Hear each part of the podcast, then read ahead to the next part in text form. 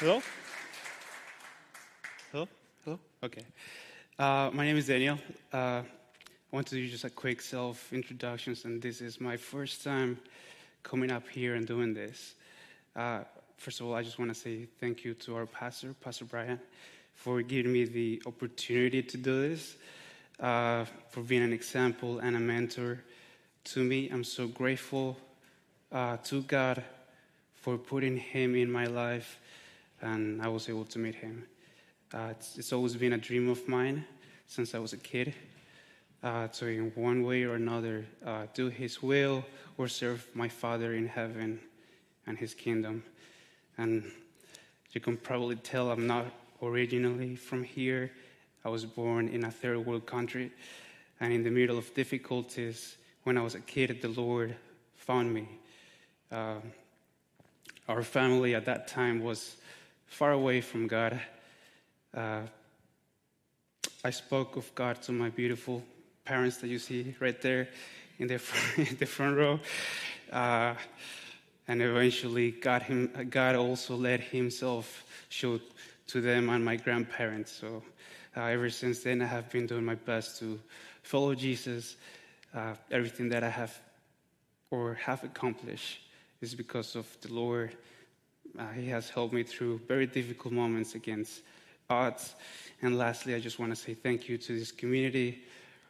Our church uh, is because of you that I'm up here, from the people that serve behind the scenes, uh, those who serve in the kitchen, uh, to those who give classes to the kids, our talented worship team and our church administrator, Angela, uh, life group, men's group, every single one of you uh, has given me great encouragement uh, because of the example and model that you set. I can so easily see our Lord Jesus in each one of you. Uh, so the reason why uh, I composed, I built this sermon is in reality, it's almost like a love letter to this church, to this community. And uh, um, let me just say, if it wasn't for Pastor Brian and Felix for, the, for their patience and guidance, I wouldn't have uh, built a, a, a, sermon that I would have been felt that would have felt comfortable sharing to all of you, uh, because uh, because I, I care for you. So uh, let us just do a, a, quick prayer before we jump in.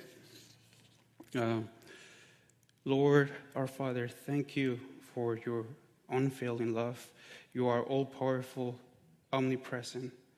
You see everything that we do in our lives when we are among crowds or alone in private. We know that the Creator, God of everything, Yahweh, the eternal I am, from everlasting to everlasting, you are here at this very moment with us.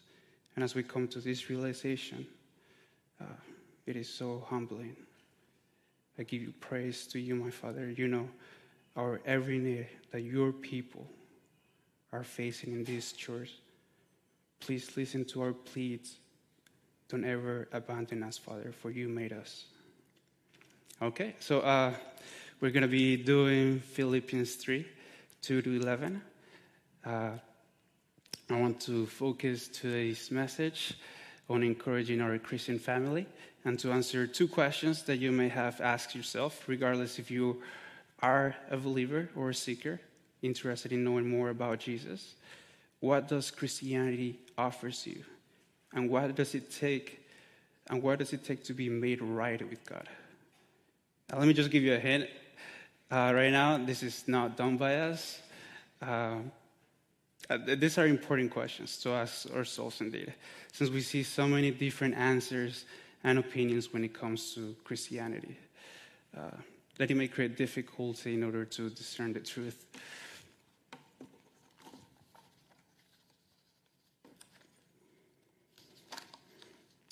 Uh, for example, you may have heard the idea that in order to be made right with God, uh, you have to be a good person, which tells you that if I'm a good person who does good actions and I make sure I follow all God's regulations or commands, I'm surely saved because of my many good actions and accomplishments that I did or I'm doing. I'm a good person, therefore I earned heaven and God's approval. Now, we will look through this idea in depth today, since this is probably the most common school of thought that we see from all different religions around the world. Contrary to popular point of view, this can lead us to actually think we don't deserve Jesus Christ or not worthy to be a, follower of, uh, of Jesus, since we all eventually fall short of God's standards and sin.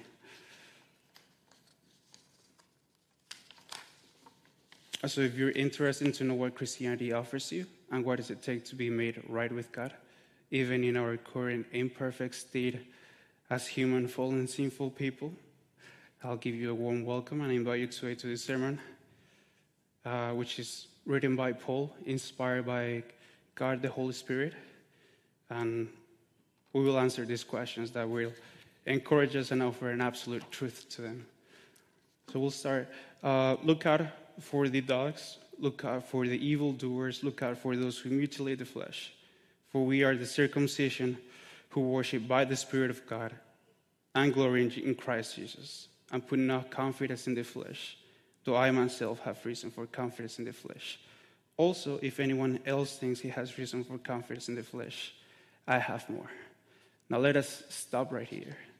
Uh, the Apostle Paul is throwing hold the signal flares already uh, Paul is stressing to the Philippi church the importance of guarding yourself against these kind of people who he calls our dogs, evildoers, and who mutilate the flesh.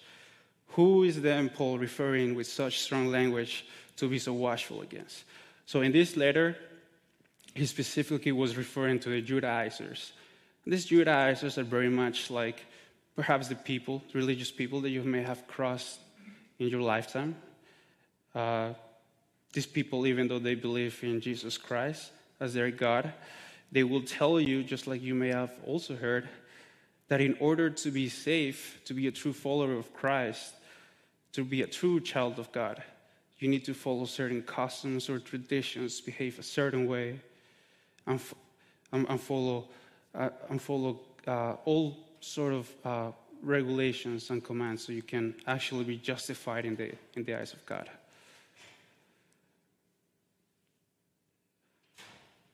Uh, now, in, in, during the specific verse that we're seeing, uh, the Judaizers uh, believe that in order to be right with God, the church needed to keep up with the Jewish traditions and relations, such as the one Paul mentions, uh, which is circumcision.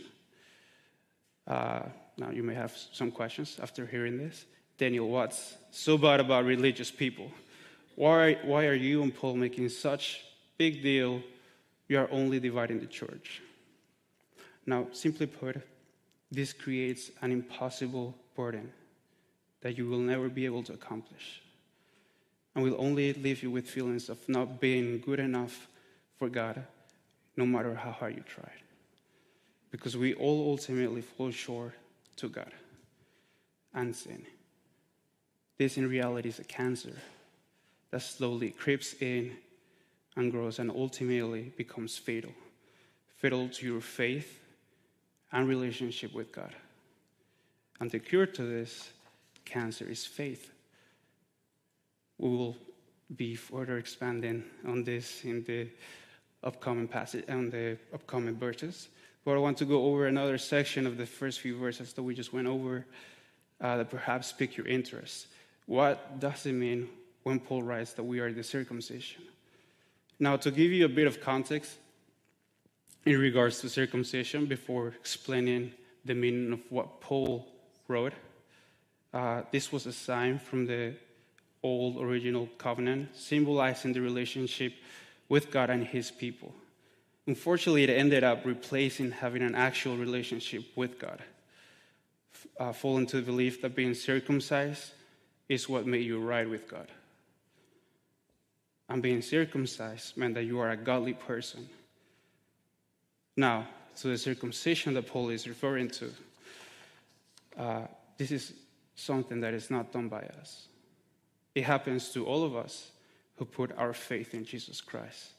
No matter who you are, what your past is, or what you look like.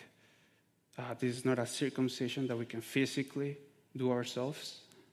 This is a circumcision that God performs. He will circumcise your heart. Uh, this is even prophesied from the Old Testament. Uh, you have Deuteronomy 30, uh, verse 6. And the Lord your God will circumcise your heart and the heart of your offspring, so that you will love the Lord your God with all your heart and with all your soul, that you may live. Now, when God performs the circumcision, we become a family with God, united with true and pure love, becoming humble enough to hear his voice, not with our ears, but with our hearts. And subsequently, God, has a free gift to us, He gives you eternal life. Now, we continue. If anyone else he has reason for confidence in the flesh, I have more circumcised on the eighth day of the people of Israel, of the tribe of Benjamin, a Hebrew of Hebrews, as to the law, a Pharisee, as to zeal, a persecutor of the church as to righteousness under the law, blameless. These are Paul's accomplishments. Brilliant and righteous man in the eyes of his society, and a godly man in the, in the eyes of the world. And to just illustrate just how incredible hard this was to accomplish, as a Jew during this period of time, the Pharisees had added another 613 laws and regulations to the commands. It needed extreme levels of commitment, devotion, and discipline in order to be seen in the eyes of the Pharisees and the scribes as a blameless man under the law. How then do we compare to Paul or the Pharisees' religious resume? Even our Lord uses them in order to compare righteousness from a human perspective. Matthew 5:20. For I tell you that unless your righteousness surpasses that of the Pharisees and the teachers of the law, you will certainly not enter the kingdom of heaven.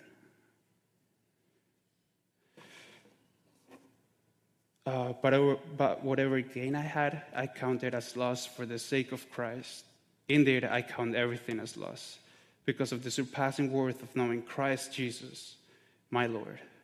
For this, for his sake, I have suffered the loss of all things and count them as rubbish in order that I may gain Christ.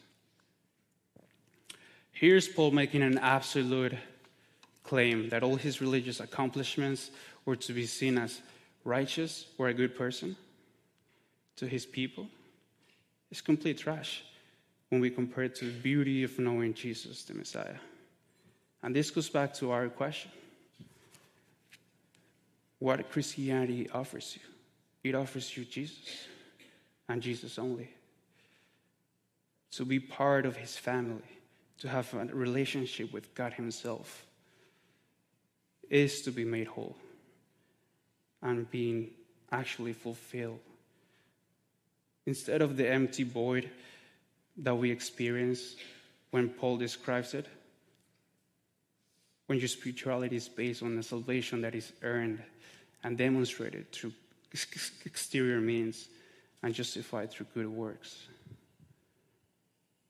So now, if, if everyone knew Jesus, and I don't mean just to have a knowledge of who Jesus is, but rather having an actual relationship with, with him, people wouldn't submit to this false slave doctrine that we hear even now. And that Paul is even warning the early church. Such things as do this, don't do that. Be like this, and you just may be accepted by God. If we could realize even just the tiniest, just the 1% of the infinite love that Jesus has for you, everything else will lack in comparison. And as stated by Paul, nothing compares to the surpassing worth of knowing Jesus Christ. Jesus Christ is the biggest treasure that we have as humans God Himself. As Paul is writing, suffering losses of all things are nothing because we already have gained the biggest treasure that we can ever obtain Jesus the Messiah. Let me see, to put in perspective. What is, what is losing $100 if you already have 100 or you have a billion uh, dollars in the bank?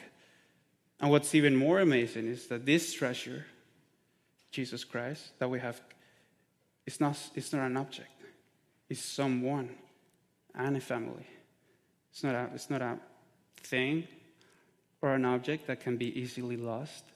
And this bond, this covenant, this family, is sealed and marked by an unbreakable bond, which is Jesus' blood sacrifice for you. That we have truly now gained something of infinite value. That whatever happens in this life will happen, but we will ultimately know that we have our reward in heaven, our home.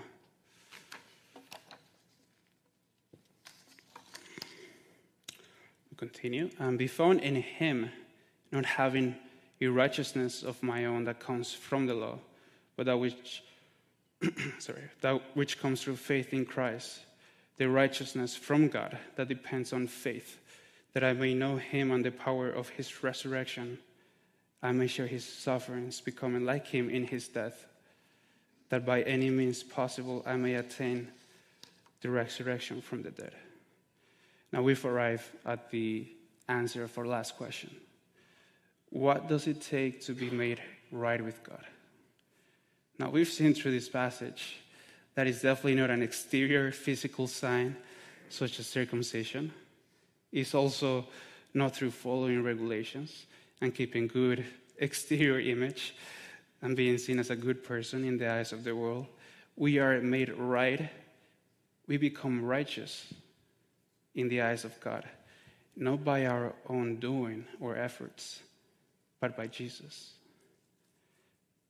Because of Jesus, we as sinful human beings obtain his righteousness, which is a righteousness that was gained by Jesus' love and sacrifice for you. Your past is now not only forgotten, but when God sees you, he sees the righteousness that we gain from Jesus. In other words, when God looks at you, He doesn't look, He doesn't see a failure. He sees Jesus. Anyone who believes in Jesus gains true freedom. You are not shackled by your future or past mistakes or slave by good works. You have Jesus' righteousness because Jesus paid the price for you. Rest assured, there are no depths or heights that we can fall that can separate us from God. And there's only just one requirement that we have in order for this, which is you have to put your faith in Jesus. Have faith in his unfailing, unfailing love for us, not in our fallen human sinful nature, because there's only disappointment, death, and failure by putting your faith and hope and hopes with us humans. Put instead your faith in the one who gave everything for you, Jesus the Christ. As a result of having faith in Christ, it will lead us to model after Jesus, not as an outward expression of righteousness or to be seen as good, but out of love for Him and for what He did for us. Because we are now a family and through all circumstances that we will certainly face at one point or another in this life sorrows, pains, joy, love we can overcome them all because His grace will lead us home. Uh, before uh, we do the uh, closing prayer, we have a little surprise with the men's group. Uh, so we, so let us let us do the prayer.